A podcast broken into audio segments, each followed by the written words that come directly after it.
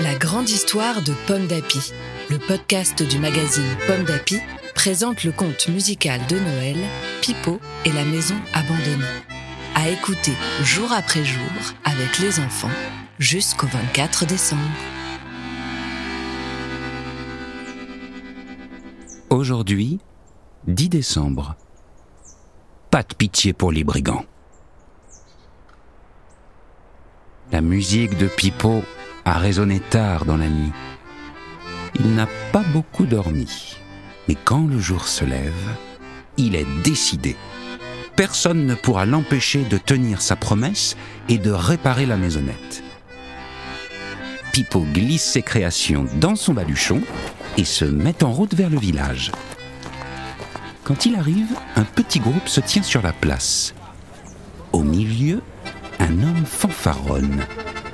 Les villageois se pressent pour l'écouter. Il raconte une histoire de maison hantée où vit un loup qui pousse des hurlements terrifiants. Aussitôt Pipo comprend. Ce sont les brigands. À la lumière du jour, ils sont bien moins effrayants.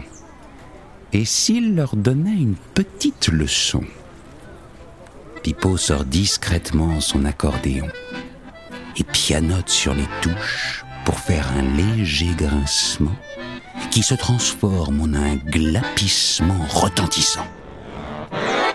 Les brigands poussent un cri avant de s'enfuir en courant. Un villageois se tourne vers Pipo. Vous avez fait peur à ces gredins.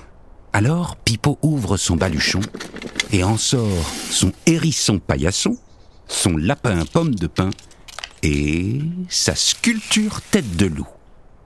Les villageois ouvrent de grands yeux en riant.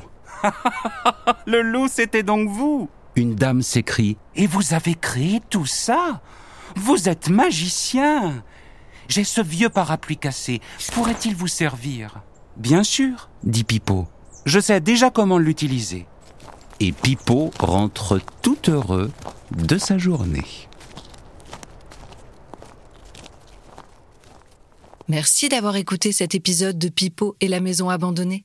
Ce conte musical du magazine Pomme d'Api a été écrit par Marine Gérald, Marie-Pascale Nicolas Cocagne et Marianne Olivier, mis en musique par Vincent Carenzi et lu par Pierre-François Garel. Rendez-vous demain pour la suite.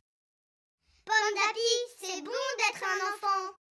Un podcast Bayard Jeunesse.